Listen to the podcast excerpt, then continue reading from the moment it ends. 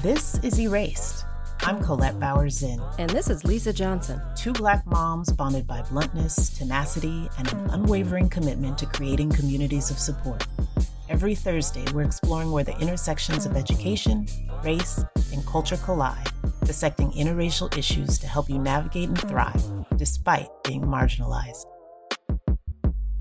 Welcome to another episode of Eraced. I'm your co-host Lisa Johnson, and I'm sitting here with the lovely Colette Bowers Zinn. And we are thrilled you decided to join us again this week. Um, how you doing, Colette? I'm doing great, especially after our conversation with Dr. J last week. I know. I could just listen to her. She's like melodic.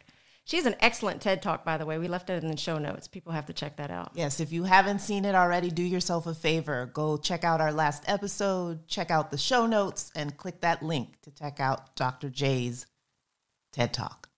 So I'm in this Racial Literacy Institute. I just came from a two hour session. It's a series of sessions conducted by an organization which teaches methods and practices designed to deal with racially sensitive situations. And it's fascinating. I feel like I'm in therapy and I've just like released a lot of stuff. So we're going to talk about that today. Let's talk about it. Racial literacy.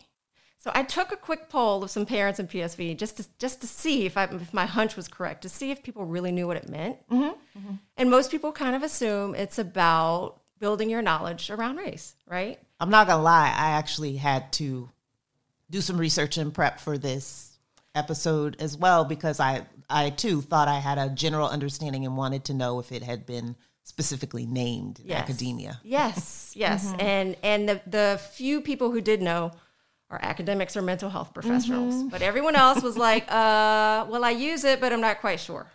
And it's about so much more. It's a concept rooted in not only knowing about race, but intentionally preparing and working to protect yourself against racially charged situations. Amen. And that intentionality and active piece of preparation and protection, I think it's overlooked and it's crucial to building racial literacy.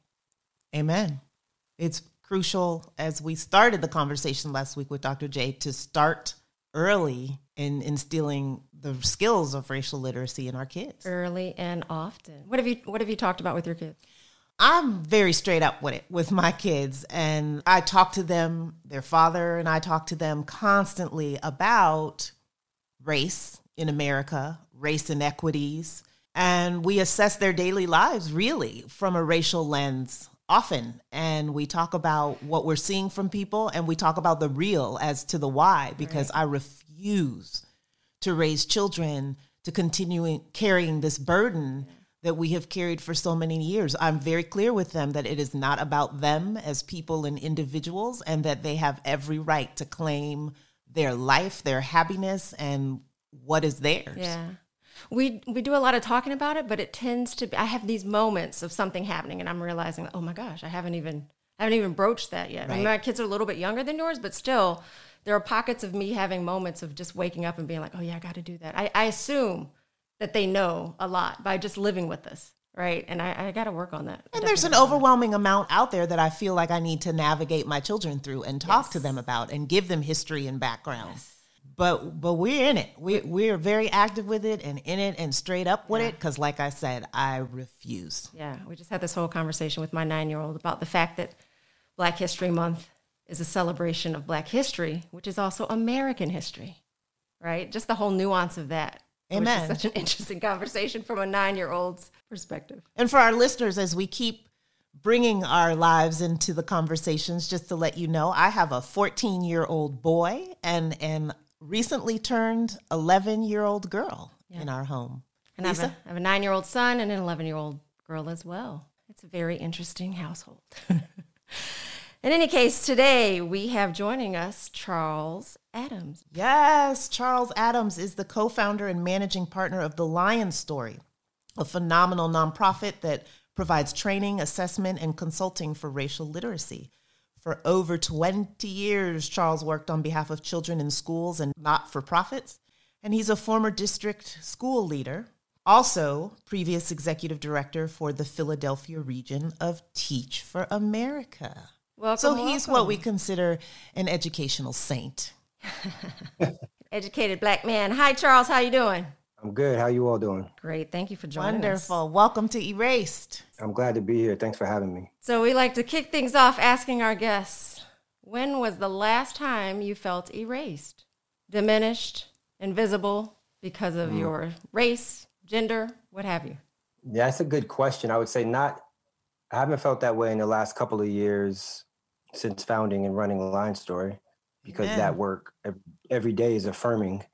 But I'm feeling pretty seen and heard in the last couple of years for the work that I'm doing and the team that I'm with, and it's powerful to to run a not for profit that's rooted in 30 years of research, all done by a black man. You don't have those personal moments where you're living your life as a black man and someone just steps on in and tries to erase you?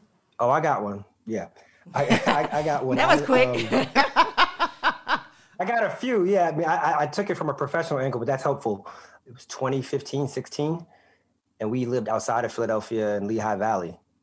And you know, Pennsylvania is a purple state, and you go north and or west from Philadelphia, it, that's that's where the blue turns red.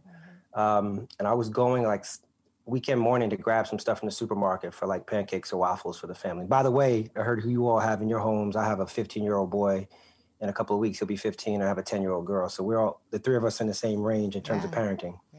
Um, and I went to the supermarket and I grabbed some stuff and I come out and there's like a red pickup truck. You know, you cross the come out the grocery store, you have to kind of, kind of get to the parking lot. It's always a lot of foot traffic, and it just stopped. I crossed in front of it. It made a left in the lane where my car was. Red pickup truck with a huge Trump flag. And um, I'm like looking at him, kind of like with a stank face, like, mm. and um, he slows down and like looks at me, like shakes his head, and calls me a sand N word. And I was just like, what? And then I kind of laughed because I was like, you're so, well, ignorant, racist that you can't even get your like, you can't even get the word right. Like I, that's not my background. It was like a presumption, and it was just, it was it was a tense moment because, yeah, you know, who knows what happens with a pickup truck a huge flag in the back. But also, I wanted to get home and see my family. Amen. But it was one of those moments. I was like, oh, you just look like you you so upset at black folks and people of color. You really can't even categorize this correctly, which I'm not surprised by. But in the moment, it was It was a kind of lot. wild. yeah, you're at the grocery store. Wow. You're about to make pancakes. You're not expecting that. I mean, everybody was doing the same thing, you know, and he and that's I'm like, you that mad that early in the morning? But yeah, that was tough. Let's jump in. What do you tell your own kids, or what advice do you give parents who want to make sure that their kids are racially literate? Yeah, so we talk to them all the time. My wife Ebony and I, we talk to them all the time. Very clear about it, who they are. Um, I think everything from literature and movies, but just regular conversations. We joke about it. When I say it, I mean anything involving race, be it something we see on TV or something we experience. Um, I've said, and I, I think a lot. I talked to some of my friends about it. I think like dosage and timing is really important. You know, like I, I don't want every day to be a heavy, heavy day, and I don't want. We try to like pay attention and have our antenna up to talk to them about things that are relevant in their lives, Yeah. specifically in schools. It's different with virtual learning here in Philadelphia, so some of those dynamics that we would usually respond to don't exist. But um, talk about it all the time, you know, and they know from the extended family and us, like what our upbringing has been like. They know what the dangers are, what the concerns, what the beauty Yeah. and the opportunity is of being of being of being black.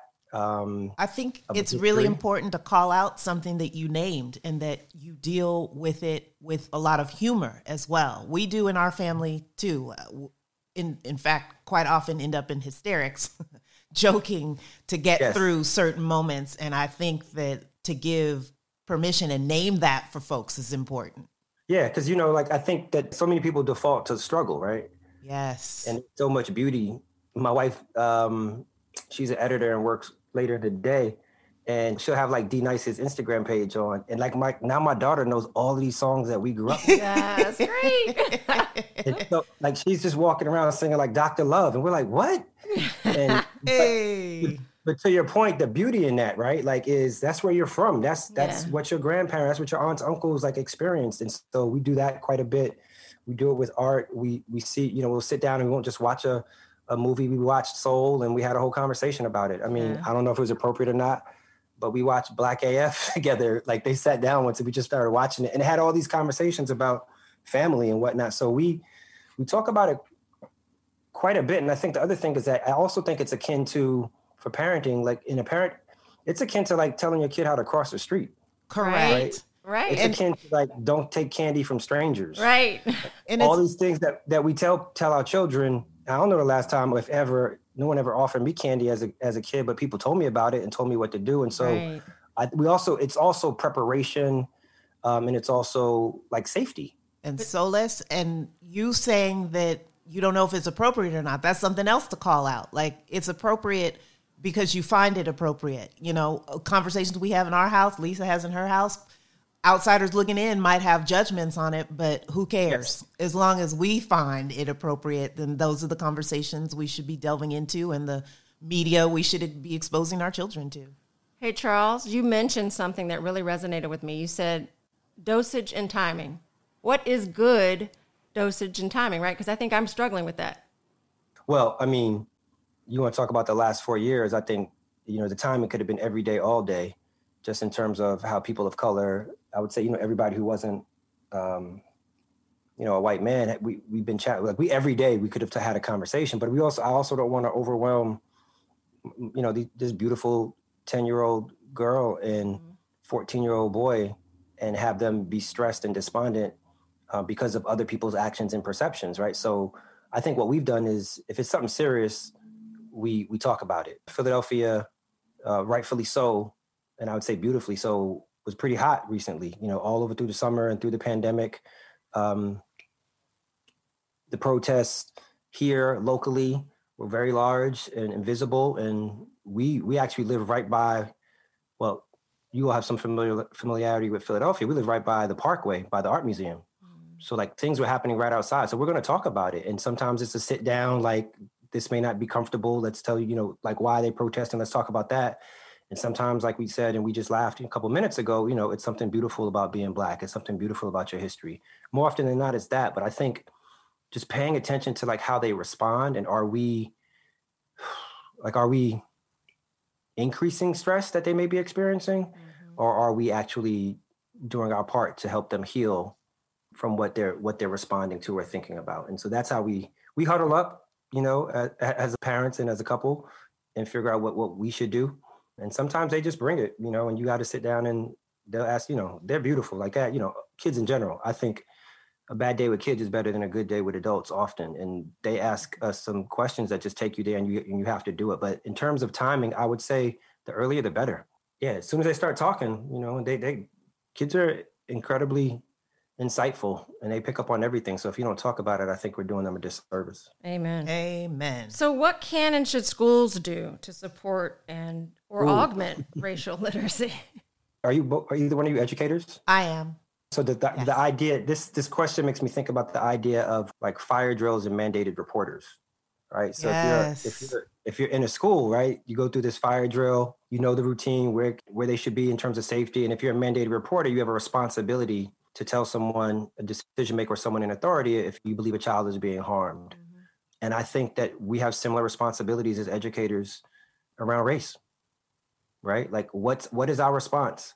in a situation in a school if someone is racially threatened or disparaged and you know and what's our response as an individual what's our response as an institution and i think schools honestly i think they have an opportunity and a burden they have every day they have an opportunity to correct or enlighten folks about the history in this country that so many people overlook and sidestep. Would you name it a burden or an obligation? I think if they accept the obligation it's not a burden. Amen. If they say this is what we're going to do this is how we're going to the, the curriculum we're going to use this is how we're going to engage with parents of, of all identities this is how open we're going to be as a school i think it, it could be both but I, I do think that it's an opportunity. And i think they i think they deserve some of the blame that they get. You know in philadelphia it was i think it was the late 60s students protested about having african american studies but having black history in the public school system here it's the sixth largest city in the country it's the poorest of the top 10 largest cities when they when they did that protest the police were, were, attacking students. Mm. And then it took like 15 years, maybe more, I might be being generous in a moment, to actually make that a requirement for public schools in Philadelphia. Right. So like wow. there's an opportunity to, to to get things right. Like that the book Lies My Teacher Told Me, there that should be the textbook. Right. And schools don't do that. And they just have these uh I think these habits which actually recreate some of the pain that black folks have experienced in America. And I don't I don't think all schools take that opportunity. There are some that do it, but a lot of them don't. And I think that that's that's worrisome as a parent. The educator in me knows it's knows it's a, a challenge, but it's worrisome as a parent. You know, this year my daughter has a has a has a teacher who's on it. Um, Isn't it a big difference when you have that? he had actually he's familiar with our work. He went to Penn grad school and he and he talks about it. She'll come home with some tidbits and, and she's almost she's curious and proud now where her questions like, did y'all know? Hey, Let me tell you. my little one comes home with that too. In terms you know, of, of this work being a burden for schools, I think that a lot of what we are feeling as families of color in these schools is that it is indeed being perceived as a burden. What would you suggest as actions to take to shift the mindset of these educational institutions from burden to obligation and privilege really. One i think it's an opportunity hmm. right? Like i think i think it's an opportunity to spend some time and some energy really in terms of the culture of a school welcoming all folks of different identities. I think in terms of the curriculum of a school i think it's an opportunity to, to widen and broaden what young people get to learn you know, arts, humanities. I went to a private school in California and I remember the few books they had that were written by black folks in a library that looked like a collegiate library. Mm-hmm. You know, and there's an opportunity. So I think in, in that question, part of the burden is I think people hear black folks and people of color talking about representation and equity and curriculum and whatnot in schools. Mm-hmm. And I think they hear that we're saying it's just for us. Mm-hmm. When in reality, right. it's, it's, braided, it's braided in the history of this country. Like this country would not exist but for indigenous folks and black folks and people of color. And so we're not asking like, oh, give us this slice of the curriculum or a one particular space on campus or this organization for our children. Like this actually benefits everybody. And as our guest in the last episode said, it's preparing all of these kids for real life, navigating the real world. Which is kind mm-hmm. of the point of school, right? Amen. That's the point of school, right? Right. right. So, given the events of the past year in, in our country, are the experiences and questions people bring to your racial literacy trainings changing? Ooh, good question, oh, without a doubt. Lisa. How so? I think it's changed in two ways. One is that we're not ambulance chasers. So if someone's coming to us and they already have a problem, and not necessarily that someone's been hurt, but something that they haven't corrected for a long time, we're often hesitant to engage with them, right? Because we don't want to be that organization that came in to try to fix something that that should have been a part of and should have been embedded in their in their organizational culture, their leadership. So you know that's that's one thing that happens quite a bit. The other thing, which I think is more positive and is opportunity, I think for all folks in the diversity, equity, inclusion space, and definitely for Lion Story, has been that you know there's a culture right now I think that's developing where people have like have the opportunity to go for it. So we've had a number of organizations who black folks and people of color within the organization have pointed out some inequities, right? Be it in you know who's in leadership and who's not, be it in in pay, be it in we work with some not-for-profits that they're focused on helping people in Philadelphia, which is a majority minority city, and they don't they can't say the word black but that's in their mission, right? What? So I think sounds now like schools. sounds like schools. They Doesn't make sense, right? They they can't say a whole lot of stuff, diversity, equity, and inclusion that have been in their missions as of late. Exactly. So for us, that's a, that's become as an organization, that's become a huge opportunity because the work that we really do you know, racial literacy is the ability to read, recast, and resolve racially stressful encounters or narratives. Okay, wait, wait, wait. Say that again and say it slower. Sure. All right, that's that's the Brooklyn in me. Yes. Um, the, racial literacy is the ability to read, recast, and resolve racially stressful encounters or narratives.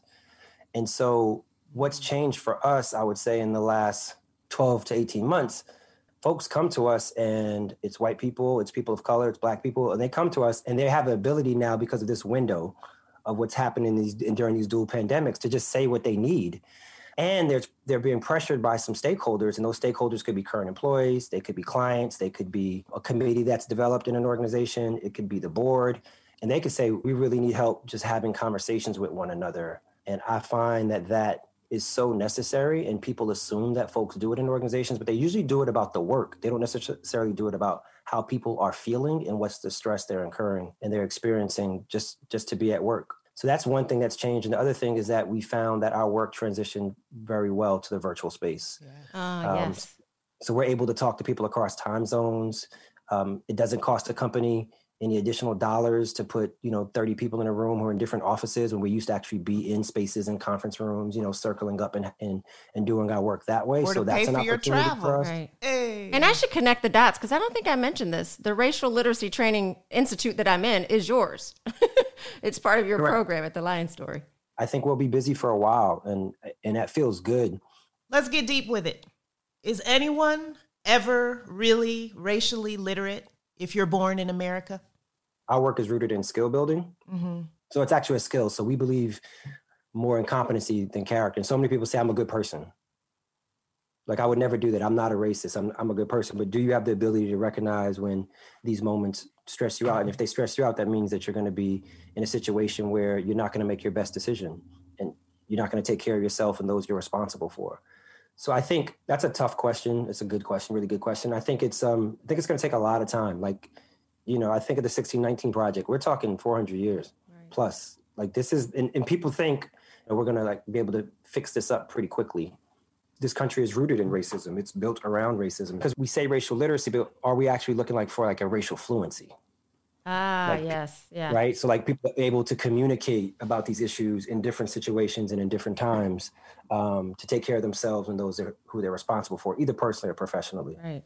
So uh, let's switch gears a bit. How do you think the internet? You said you know it's you've adapted nicely to the virtual space, but how do you think the internet and social media are changing racial literacy? Is it helpful? Is it harmful?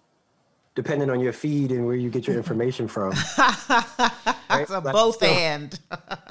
Yeah, right. Like I haven't read this book, but I've heard a lot about it, the algorithms of oppression. You know, like so for some people it's reproducing ignorance and racial stress. But I think for for me, at least what what I see and what I experience, I'm seeing a lot of love and joy, you know, in my Instagram feed. I'm not really on Facebook, um, even in like LinkedIn as well, just within the circles that I that I'm in of people really celebrating who they are and the dimensions of their identity. And I think, you know, that's beautiful. I think I mean, the one thing I think is problematic is there are a lot of folks who are like, I got the book list, right? Right. I'm reading. Right. Like I, I. I understand. I can, we could talk about it. The publishing success of White Fragility is that book. You know, Robin DiAngelo's book. Yep. There's something about that that I don't know how I feel about it. You know, I, I feel, I know how I feel about it, and it's not good. Right. yeah, like I, I hear she's getting quite a bit of quite a bit of change. You know, for every session that she does. Because that was a lot of institutions go to to address all that's going on currently. To everybody gets a gets a copy of White Fragility, and and and then here we go. I, and I think we got to move the needle on that.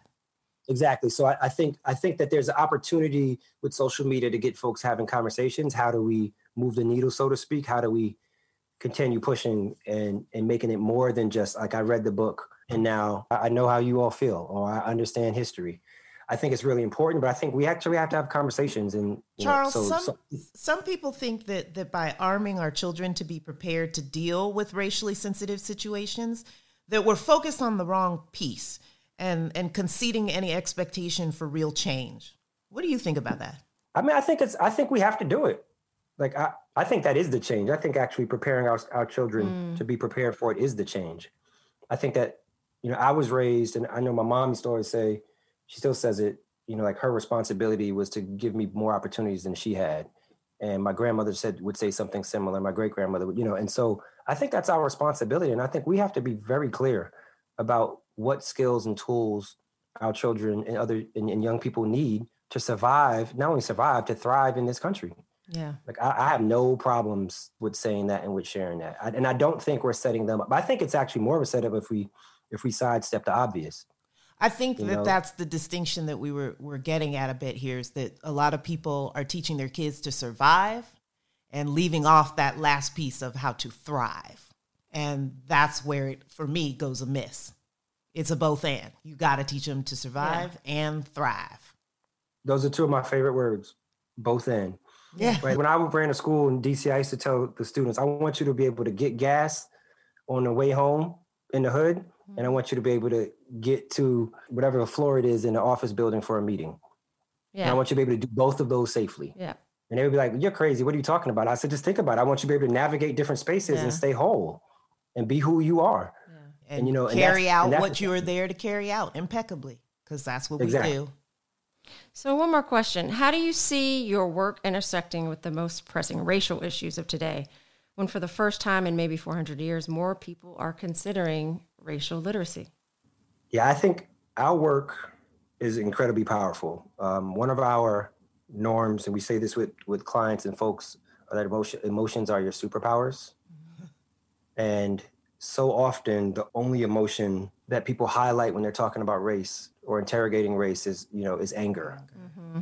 or grief but when when folks start telling stories you know and they realize that they love their grandparent but they're also upset with them about how they used to talk about a neighbor mm-hmm. or they realize how someone did did things when they were growing up to take care of them so then they'd have an opportunity to thrive as you say you know that to me is the most powerful part of the work is that we're rooted in storytelling. Everybody has a story.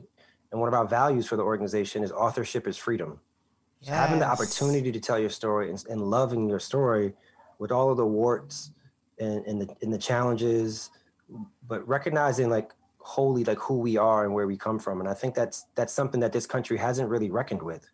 We haven't sat down and had honest conversations across racial lines, or not often, I should say, um, and even in my family right now, I'm having conversations with my mother's side and my father's side, um, trying to better understand my ancestry. Mm. And this is from someone who, you know, the music I listen to, the art that I love, the family I have, the work that I do is is, is always rooted in in race. My wife's, you know, my wife jokes with me. She's like, "You always want to have these blackity black conversations," you know, and, and not like chill out, Charles, but she's more so like, like I get it.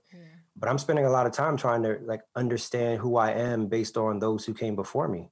And i think it's a beautiful thing. I don't i think it's not a weight. I think it's been perceived as a weight. And there's some tough times but like i i think it's an opportunity and i, I love being a parent and having having a chance to talk to to my children and, and hear from them and also talk to the elders of my family and get a better understanding of who i am my mom is a black woman from brooklyn new york and my dad is a white man from sharon connecticut they met in ithaca new york um, and then by the time I was four, I was back in Brooklyn with my mom. And so, yeah, like this is what I do for a living, but literally that's my exploration and understanding of race is very personal. Um, and I and I identify as and, and have only been seen in the world as a black man. Um, and that's a powerful dynamic when you know there's a whole other part of your family over here. That's so fascinating. I think you should do some kind of um, work with kids uh, that are biracial. I got two of them as they try to navigate the space of being in my children's case black we're white. talking about that it's that's awesome and you're uniquely positioned and trained to be able to do it because i have one child that came out of my womb with her fist raised and i have another child that's contending with the why do i have to choose yeah and i think that that's the powerful part the why do i have to choose part because the only thing people would presume about me if i was in new york and my hair was short people might use some people would speak Spanish and think I was Dominican. But nowhere else in my life has anyone ever walked up to me one time in law school in DC, and it was a white person, and they were like, "Which one of your parents is white?"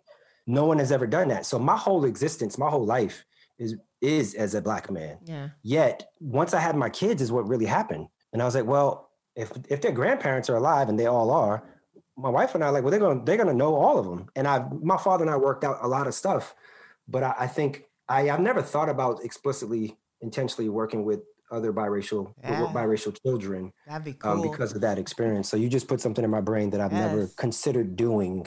I've got two participants know. for you. And then I ready. mean, there's so many families like both of yours. So. Absolutely, yeah. absolutely. And even if they are not genetically, I mean, you know, mine correct. Are, mine could pass. Unfortunately, you know, mixed race. Well, I'm only midway through the institute, and I it, it's just so powerful. I, I can't I can't stress that enough. It's very intimate and real. And I feel like, I mean, I barely know these people. We break off into small groups. I barely know them. I feel like I'm gonna be tethered to them for the rest of my life. Yeah, that's like that. You made my day because that's we because that's something that actually we did not expect to happen. Translating to the virtual space. Uh, oh yeah, I can understand why. Been, Right. You would have been in a room with eight to 12 in a circle, you know, cup of coffee in your hand or, yep. you know, some water. And it's, it, we are amazed how people have bonded and, and connected and I think it's really around the willingness to share their story and Yes. share their racial story. It is hugely emotional. It is. Even if it's not your story, you're hearing stuff and you can relate, and it's just it's it's heavy. And I Uh, think so that- everyone is vulnerable. Yeah. Yeah, I think that what you said is very, very true. People are starting to engage in what hasn't happened as much as we needed it to in the past with these hard conversations where uh, the door is open to emotion. And that's what we're encouraging people to do now. Get in there, have the hard conversations, be uncomfortable, because only coming out of that discomfort can there be potential growth. And it needs to happen for everyone. A- Absolutely. Not just black people, not just white, everyone. Everyone Every- I love what you said. Everyone has a story. Everyone has a race story. Everyone. If you're American, if you're born here, you got a race story, whether you know it or not. But what you just yeah, I was gonna say that right there is the point. We said if you know it or not. In America, if you don't have a race story, that in itself is a story. If you mm. if you can exist and your family could be here and never talk about race, yes. that's intentional. Yeah. Amen. That's you have to that someone had to make a decision like we're not going to talk about it. and what a It's- it's- privilege it's- that would be to not and what ever rock have are to you talk living about under? it. Right, right, right. wow. Well, thank you for joining us today and helping us to better understand racial literacy. Y'all are great. Thank you, Charles. Very enlightening. Thank you. I appreciate it. Thank you for having me. We'll be back in a few weeks, but in the meantime, please remember to hit subscribe, rate, and review us, especially on Apple Podcasts. And of course, you can always learn more at Eraced Podcast, sorry, eracedpodcast.com with a C, or on IG or Facebook. I'm Lisa Myers Johnson. And I'm Colette Bowers Zinn, giving once again a big thanks to Charles Adams for joining us today. See you next time.